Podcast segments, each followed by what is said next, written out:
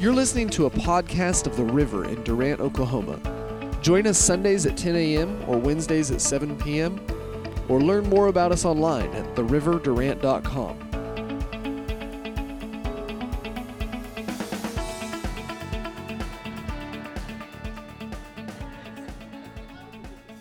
Yeah. You know, I think it was Job that said, The thing I feared worst has come upon me. And that's how I feel today because I had to iron my shirt. And if it doesn't look like it, just keep your mouth shut. Yeah, this Whitney, wave to everybody so everybody can see this is my beautiful wife, Whitney. I know. I think I think Adam and his wife saw me the other day doing an, an announcement with Abby over here in the front, and he, they they assumed that this teenager was my wife. That is not my wife. My wife is the incredibly, incredibly beautiful woman back there. Been married for almost eight years.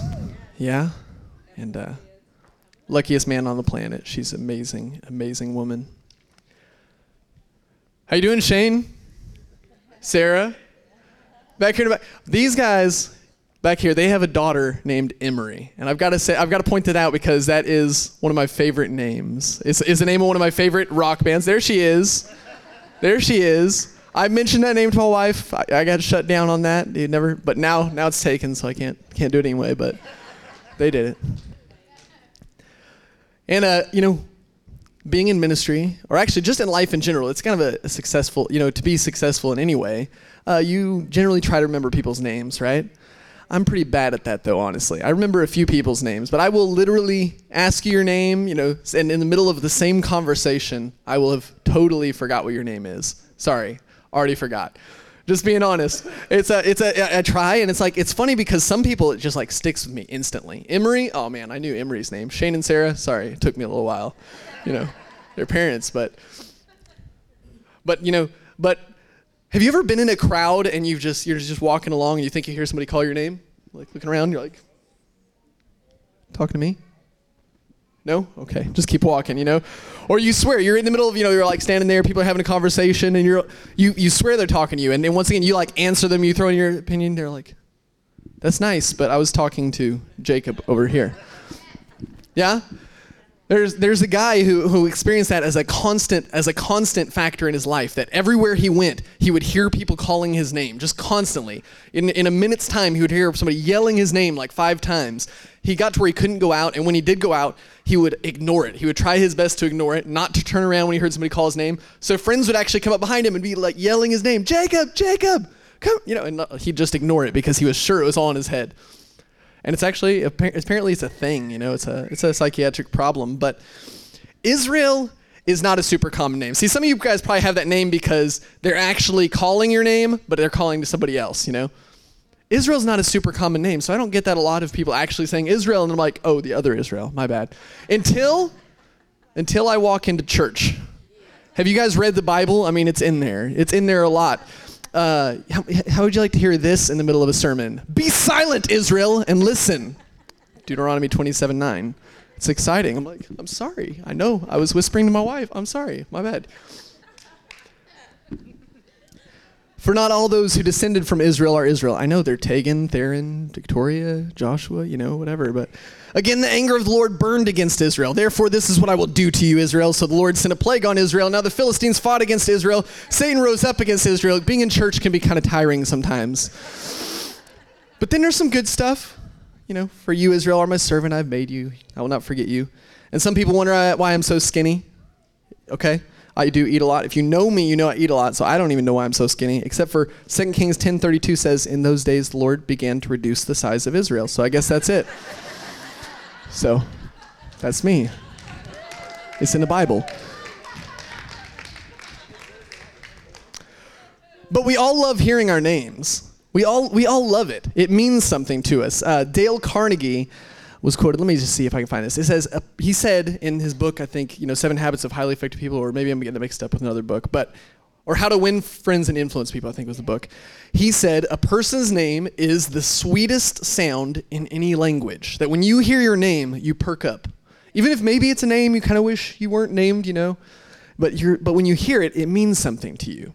I mean, it's like you're walking down the street, somebody calls your name, you're like, you know, somebody knows me. You know, if you're walking down the street and everybody calls your name, they may not know any detail about you, but the fact that everybody like, hey, hey, hey, how you doing, Charlie? Charlie, hey, Charlie. They're like, they know my name, you know. It means something. You're excited. I'm famous. But we see in Scripture that there is something far more important than what our parents called us because we see God constantly calling people something different than what they were born with. You know, we see Abram becoming Abraham, we see Jacob becoming Israel. We see Hoshea becoming Joshua, you know, Cephas, Peter, Paul, Saul, you know, I mean, it's, or Saul, Paul. You know, we see all these, all these times where God kind of re identifies someone, calls them by a new name. We're going to look at that because God calls us something different than what we've been called in the past. We're going to open up to Matthew chapter 3. If you want to open up your Bibles, Matthew chapter 3, where we're going to be. Matthew chapter 3, starting at verse 13. We go 13 through 17. It says, Then Jesus came from Galilee to the Jordan to be baptized by John. But John tried to deter him, saying, I need to be baptized by you, and do you come to me? And Jesus replied, Let it be so now. It is proper for us to do this to fulfill all righteousness. And then John consented. And as soon as Jesus was baptized, he went up out of the water. At that moment, heaven was opened, and he saw the Spirit of God descending like a dove and alighting on him.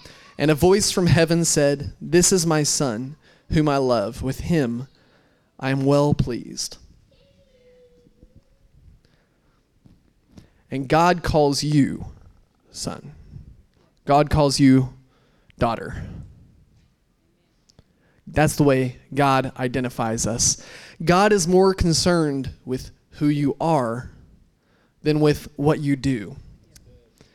From what we know at this point in Jesus' ministry, he had not, you know, he had not healed anybody, he had not raised the dead, he hadn't be- become a famous preacher, you know, I mean nobody really knew who Jesus was at this point. John knew him because it was his cousin and he had an idea of what was coming. But but Jesus wasn't this big famous guy. There was nothing he had done that God's like, "Oh, you're doing man, you're just doing great. Like you got out there, man. You got like a thousand followers on Twitter. You know, you got a bunch of friends on Facebook, and there's still somebody on MySpace who follows you. But uh, he hadn't really he hadn't done anything particular at this point. But God calls him son. He said, "This is my beloved son." My son, I love him, and in him I'm well pleased. He's pleased with him before he's done all the things that we know about Jesus that make him so great. He's already pleased with him. And it's because God is more concerned with who we are than what we do. Have you ever heard people say that they feel the call of God on their life? Right? You heard that phrase like, man, I just really feel the call of God on my life. I feel called to be a preacher. And that's a, that's a thing. I mean, you know, God really does sometimes put a stirring in your heart to do something. But the fact is that you, whether or not you're feeling that calling, you are called.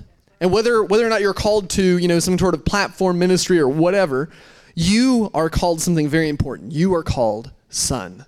You are called daughter.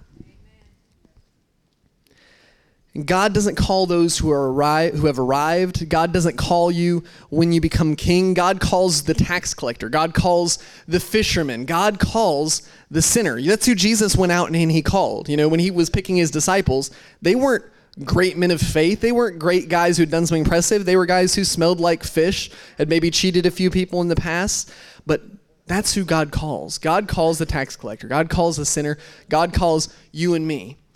Now, David in uh, 2 Samuel 5, we see when David, Saul was dead at this point, and they anoint David king. Now, at this point, though, what it is is all the elders got together and they anointed him publicly to show that he was king. But before that, in 1 Samuel 17, a long time before that, he was anointed by the prophet of God.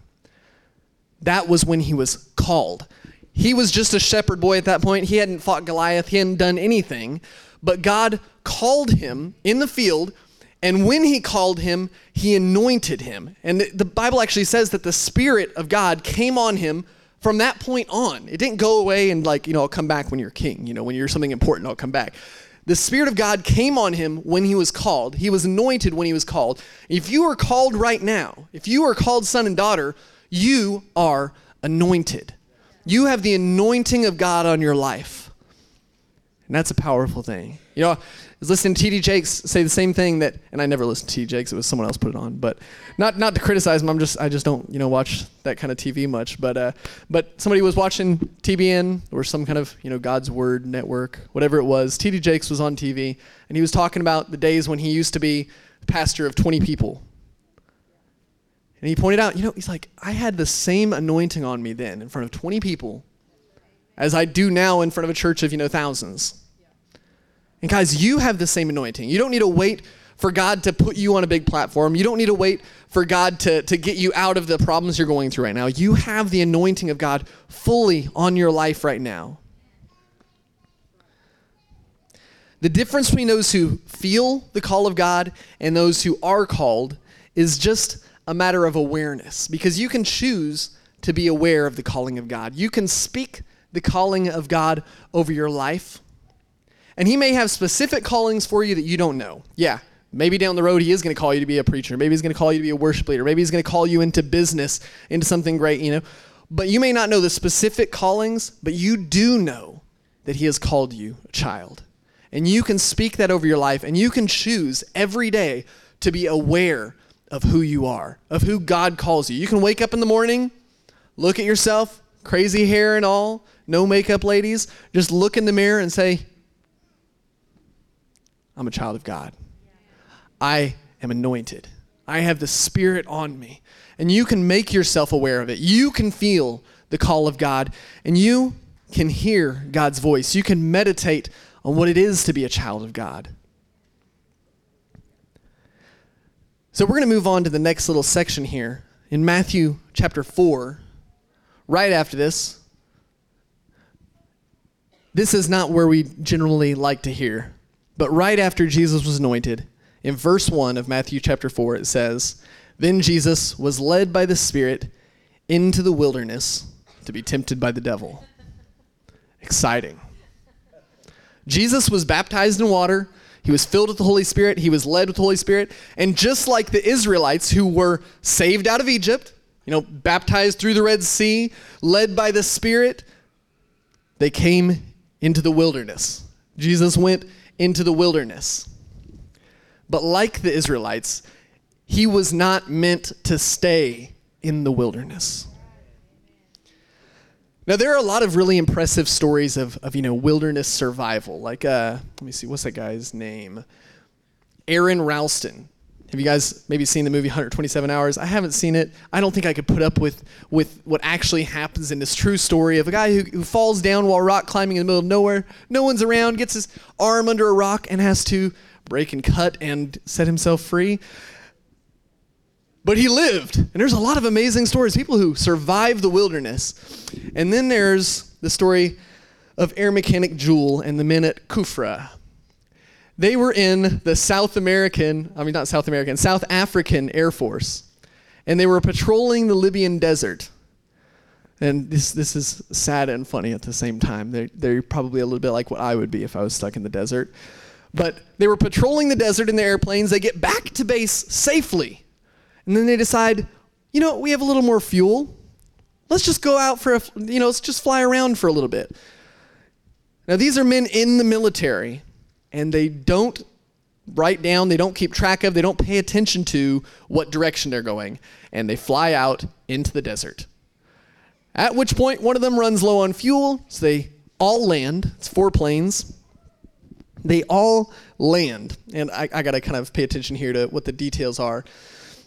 But uh, they didn't know where they were. And the first day, though, they're like, you know what, we can't be far. So we're going to be good. We can, we're going to be saved really quickly.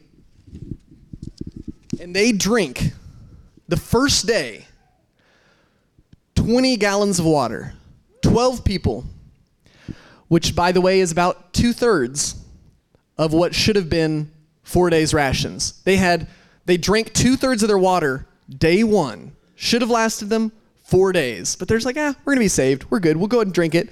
12 guys drink 20 gallons of water. And then they send up a plane to go to go look for their base, look for, you know, anywhere that they could find a way out, you know, look for help. So he flies 30 minutes in one direction, and like the blonde who swims ha- swims halfway to shore, gets tired and swims back the other direction, they turn around, you know, go 30 minutes back. They go 30 minutes in another direction, come back. 30 minutes, you know, they're wasting fuel every direction, never going far enough to find anything. 30 minutes in, in every direction, and then they run out of fuel.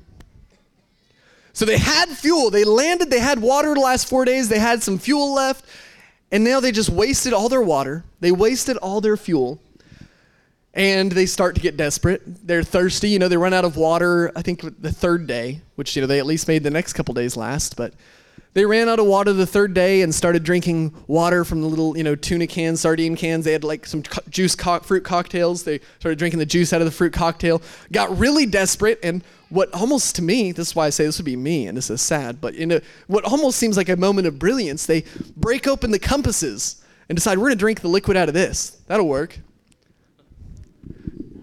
they said it was was quite an interesting experience. It was uh, it made them feel pretty good for a minute. It was methanol, so it was poison. So they felt good for a minute, and then they just started getting super sick. And I don't know if it was under the influence of the methanol, or if it was just, you know, they were desperate. But they grabbed the fire extinguishers. We're really hot. We need to cool ourselves down, and they spray themselves with the fire extinguishers, which makes them feel good for a minute and then their skin breaks out in blisters. They're popping everywhere. They're bleeding out in the sun. And they say that, you know, most of them probably died from drinking the liquid from the compasses and from spraying the fire extinguishers on themselves. Jewel was the only one who made it out eight days in the desert just by sheer luck. You know, somebody finds him and he happens to be the only one that made it through all this stupidity. But he made it out of the desert. And I think, you know, I think that I would probably be one of the other 11. but the desert is a place, man, where it's hot, it's dry, it's desolate, you know, it's confusing. You don't know which way to go. They were they didn't know, you know, which way to look. They didn't know whether they should expect to be saved right away or if they should just, you know, ration their water. And you can understand the desperation that drove them to drinking the methanol out of their compasses. The desert is a desperate place. The desert is not where you want to be, but God led Jesus to the desert to be tempted. Now, I want to be clear about something here. This is an important thing to know because we a lot of times compare our lives to Jesus, but you need to know something that though you have Jesus in you, though that you have the Spirit of God in you, you are not Jesus. And sometimes God will lead you somewhere that requires you to go through the desert. But God never leads you to the desert. And God never leads you into temptation. See, Jesus had to be tempted. Jesus was tempted in every way that we are, in every way that you can imagine, in every way that you cannot imagine. You're like, I, I would never, I would, I don't even understand that. That's weird, you know, like that's that doesn't make any sense. Well, Jesus was tempted that way. Jesus was tempted in every way that's common to man, but we don't have to be tempted in every way that he was. He did that not so he could condemn us, but so that he could relate to us, so that he could redeem us and justify us. So he can know, I know exactly what you're going through. I understand. I can show you a way out. I can save you from this situation. That's why Jesus did it. But he doesn't lead us in to be tempted. And maybe that's why in this story, you know, it says that Jesus was in the desert for 40 days. 40 days without food and water in the desert. You know, these guys made it the one guy made it eight days, and that was with water, with food, with fuel, with methanol, uh, with fire extinguishers. But Jesus lived in the desert for 40 days without food and water, being tempted by the devil. But all we get out of this story is we get the last day. And I think maybe that's because God doesn't want us to be constantly thinking about the desert. Oh man, yeah, I'm just like Jesus, you know. Poor me, I'm stuck in the desert, no food water. It's hot out here. I have nothing, but God loves me. This is where I belong. You know, like, no, it's not where you belong. That's why it shows us the last day, it shows us three temptations and shows us how he resisted the devil and got out. Jesus didn't stay in the desert, and neither should you. Jesus didn't accept a lifetime of the devil whispering in his ear, and neither should you. If you're in the desert, Some things to be learned is listen for God, because the desert is a place of solitude. This is why, you know, one of the reasons Jesus went to the desert. One of the reasons a lot of people in the Bible went to the desert for a short time is because it was a place where the world got quiet and they could hear God. Let the world get quiet. If you're if you feel like you're in a desert, maybe shut your mouth for a minute because everything else everything else may be quiet here. And listen to hear what God's saying. Rely on God. God provided food and water to the Israelites in the desert. Yeah, Jesus was fasting for 40 days. Most people went to the desert, they ate food and water, and God provided for the Israelites every day. Even though that wasn't where they were called to be, while they were there, He took care of them. Rely on God and don't stay. Always be looking for the other side, always be looking for the way out of that desert. And if your desert seems like you're deserted by God and His provision, if it seems like there's no way out, then you just need to per- change your perspective because that is not true. You are not deserted by God. There is a way out, and God's provision is still there. God does not leave you and forsake you. So if you feel like that, the desert is a desert in your head, and you need to get it fixed. You need to get your eyes back on Jesus. You need to get your perspective straight, and God will take you out of that desert because He is with you right now, wherever you are. Winnie, could you put up that calendar for me?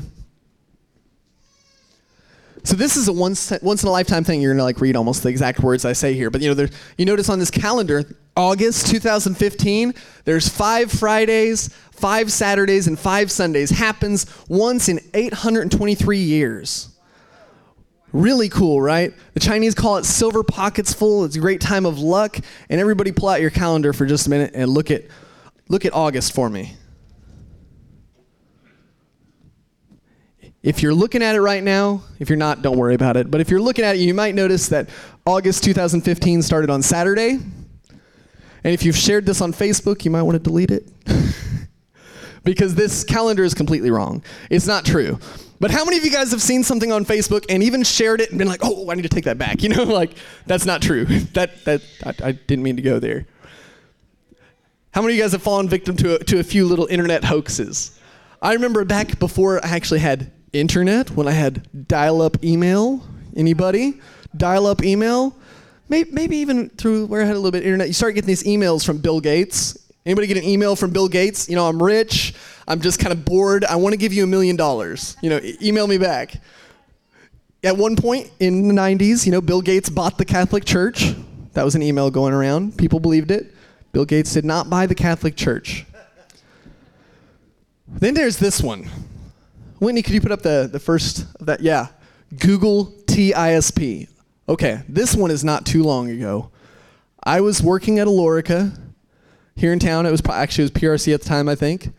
And you know, internet is hard. This is this is internet. See, it says sign up for our free in-home wireless broadband service. Sick of paying for broadband that you have to well pay for? This was on Google's website. This is legitimately on Google's website. And we go there, and when we see this, I just like flip out. I'm like, yeah, you know, we're gonna get free internet from Google. This is gonna be amazing. You know, introducing Google TISP Beta, our new free in-home wireless broadband service. Sign up today and we'll send you your self-installation kit. This was exciting. I was like flipping out. I'm like showing people on my computer at work. I'm like, look at this, man. We're gonna get internet from Google. It's gonna be awesome. Go ahead and uh, flip to the next one. Want Wi-Fi? Just flush it down. TISP, going with the flow. This is on about how it works and everything. A fully functional end-to-end system, in-home wireless access connection, connecting your commode-based TISP wireless router. I don't know at what point I started to realize that this was total nonsense. You see the guy in, in the sewer with the with the Ethernet cable, getting ready to connect it. Go ahead and flip the next picture. You run the wire down your toilet. For best signal, yeah. For best signal, all you, f- you know, you bathroom Facebookers, yeah. That's that's the place to be with this. I was getting so excited about free internet, and somebody's like, "Is there a cord running down the toilet?" I'm like, "It could still work, please." You know, I wanted it to work. I wanted free internet. More than ever before, you know, a lot of times it's really hard to tell what's true and what's not, right? There's a, there's a, I mean, we've all been victim of it. That's why there's Snopes. That's why Snopes is such a big website, is because you're about to share something political and you're like, wait, is that really true? Nope, it's not. Never mind. Never mind. But it's hard to tell what's true a lot of times on the internet, right? There's, there's, it's hard to distinguish facts from the interpretation of facts. It's hard to distinguish the truth from a lie. And so we're talking about the voice of God and hearing God's calling. But most of the time, there's more than one voice running through our head, right? First of all, there's our own voice. It's one of the loudest voices in your head. Then there's the voice of the devil, and there's the voice of God, because yes, God is speaking to you. I, I, I, sincerely believe that God is always speaking to us. So we're just not always listening, we're not always hearing, but God is always speaking to us. But there's more than one voice in our head. How do we know what is the voice of God? What is your own voice? What might be the voice of the devil? You know, 1 Corinthians, first of all, says that we have the mind of Christ, that we can know God's thoughts, we can know God's heart because we have the mind of Christ. You know, Jesus said that the sheep know their shepherd's voice. And so that's us, guys. You you know God's voice. You hear God's voice. You have the mind of Christ, and you can know when it's your father talking. So we're going to look at some of what the devil said to Jesus here.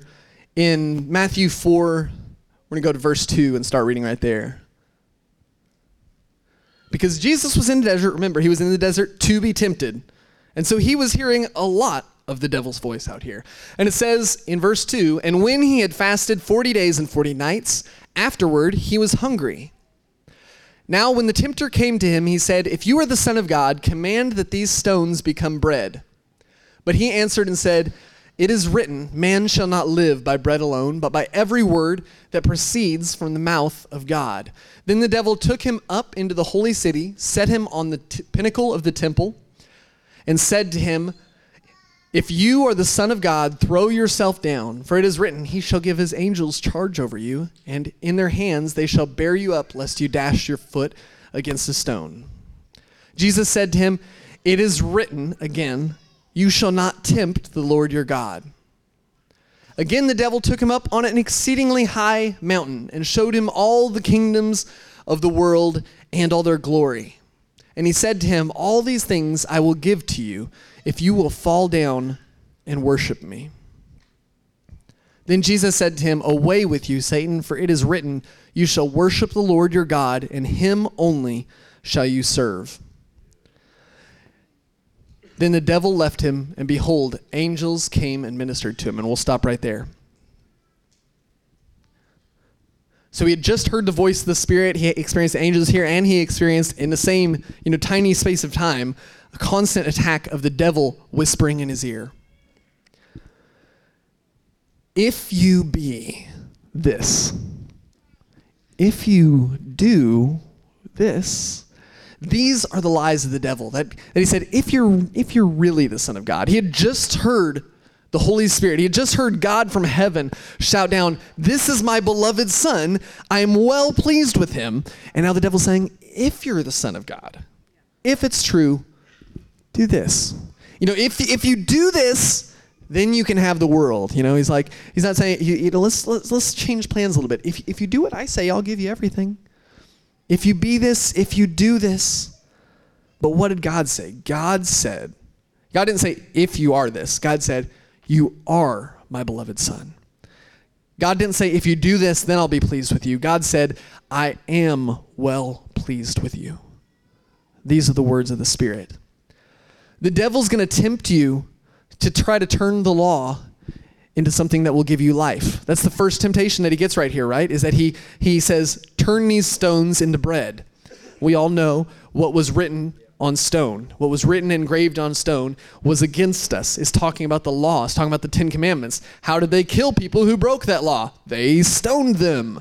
Turn these stones into bread if you're the Son of God. The devil is going to tempt you to try to turn the law and works into something that'll give you life. To try to find your life not in Jesus, but in, in your own performance. In, oh, I did good things today. I feel good. I have life today you know, oh, I was tempted to do this terrible thing, but I didn't. So I'm a godly person today. That's my life. That's where the Pharisees got their life, was from following the law. They, they followed it strictly, and they like to point out, hey, I'm better than you. I'm better than you. I didn't do this. But the law can't give you life, the law only brings death. There's nowhere in the Bible, the, the law cannot give you life because you cannot follow it. the law brought death. But the devil's going to try to tempt you to turn the law into something that will give you life. Whereas God will minister to you and give you life. Notice at the end of this temptation, the angels come and minister to Jesus. Not something he did, but something God did. The devil will tempt you to define yourself by what you do. But God will define you by his words. When God said, You are my beloved son, God defined Jesus. And when you hear, when you constantly, you know, meditate on the fact that you are a child of God, God is going to define you. You're going to find your life, you're going to find your identity in who he says you are, not in what I've been doing lately.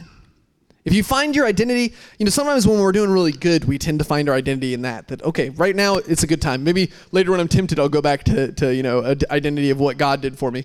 But but when it's when we're doing good, it's easy to think, okay, I'm really doing good today. The problem is, it's really hard to make that switch once it goes from I'm really doing good to oh, I stumbled today. I'm I'm messing up. I'm not where where I should be in my walk, you know. And it's hard to get back on the track of, wait, I don't define myself by what I do. Because you're defining yourself by what you do as long as you're doing good. The natural tendency is going to define yourself by what you do when you're doing bad. But we need to continuously define ourselves by what God says we are. The devil's going to tempt you to rely on yourself in the natural for what God has already given you in the spirit.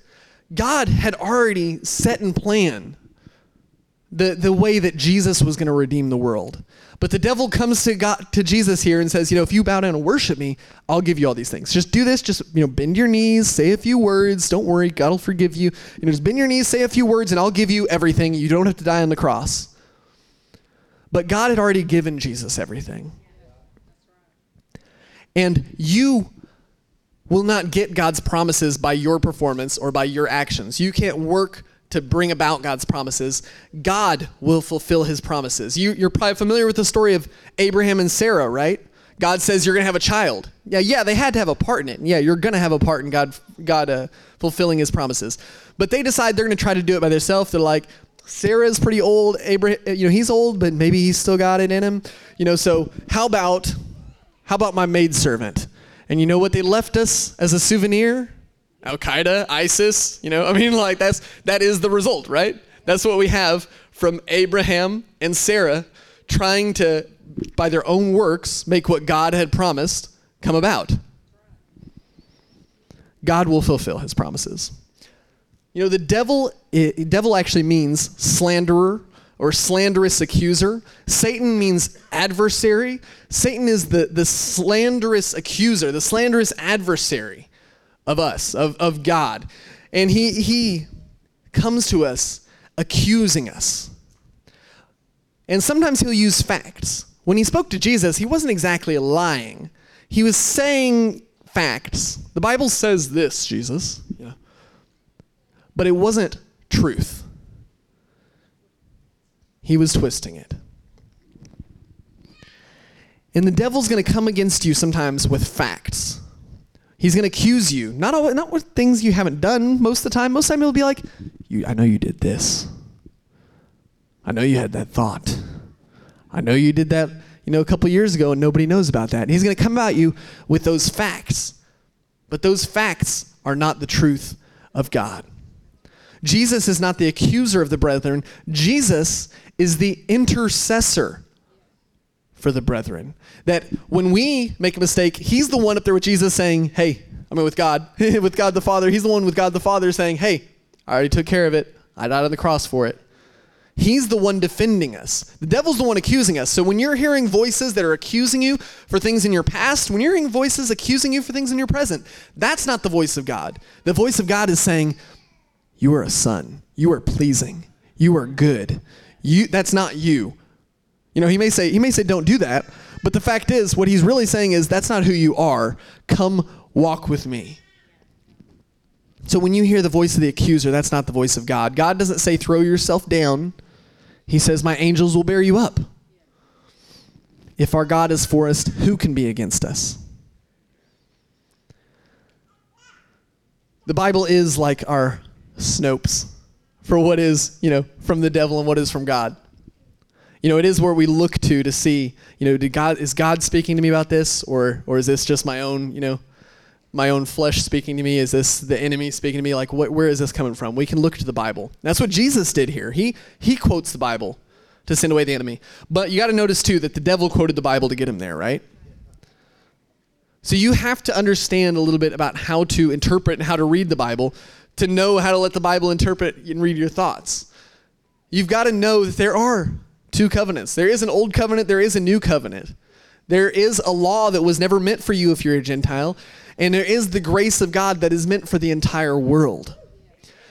You need to you need to base your your interpretation of the Bible on what Paul taught because Paul was the apostle to us, to the Gentiles. He is the one that God gave a revelation of his word of the Old Testament that was there. It was it's useful. It says that the, the scripture is useful for instructing, teaching, rebuking.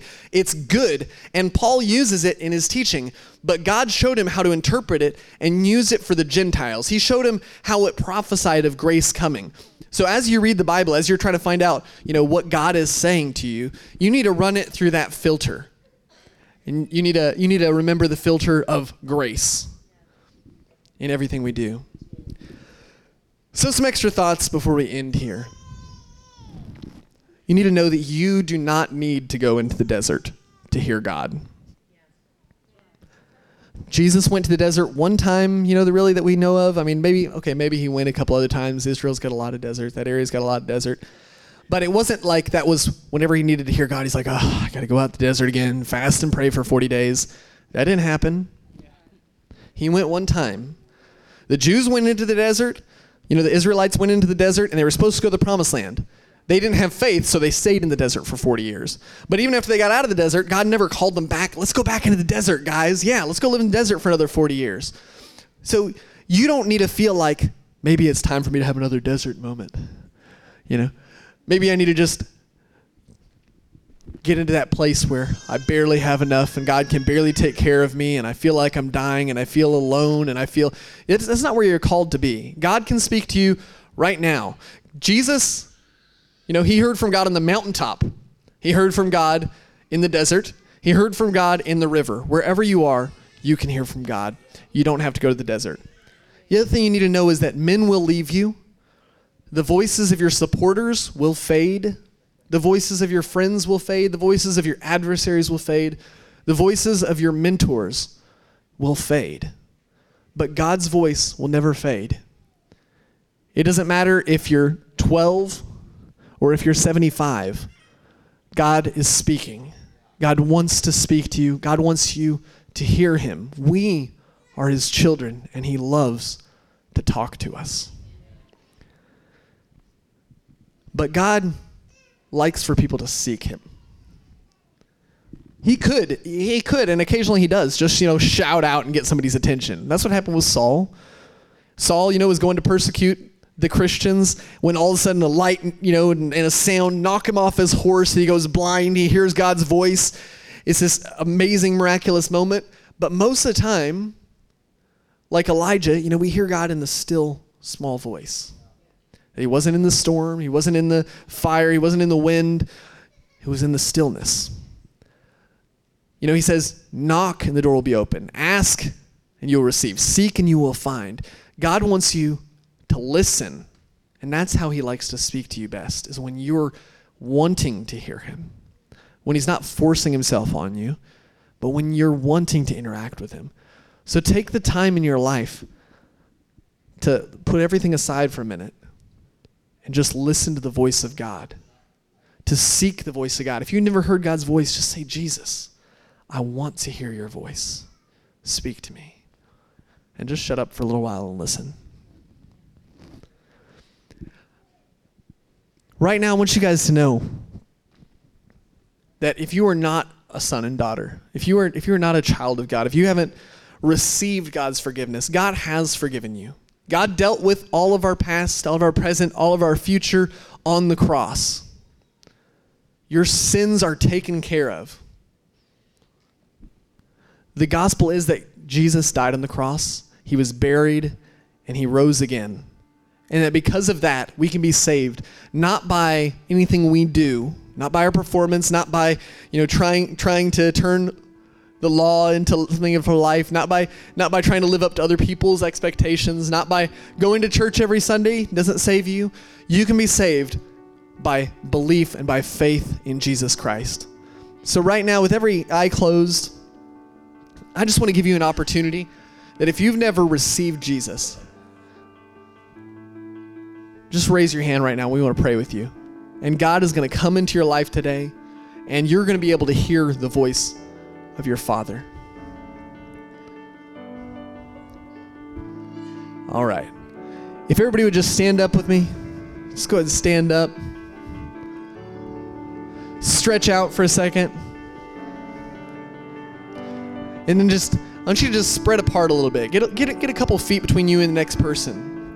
And while Tamara prays, plays, while Tamara plays some music, just take a minute and just listen to God and see what God is telling you. And if you've got voices in your head that are saying, hey, you're not good enough, you don't deserve it, you know, that remember what you did before you came to church, you know, remember what you did last night. If you've got those voices, you can distinguish right now that is not the voice of the Father. Shut them down, take those thoughts captive, cast them out and listen for the Father's voice, this voice of affirmation and love that is going to validate and identify you.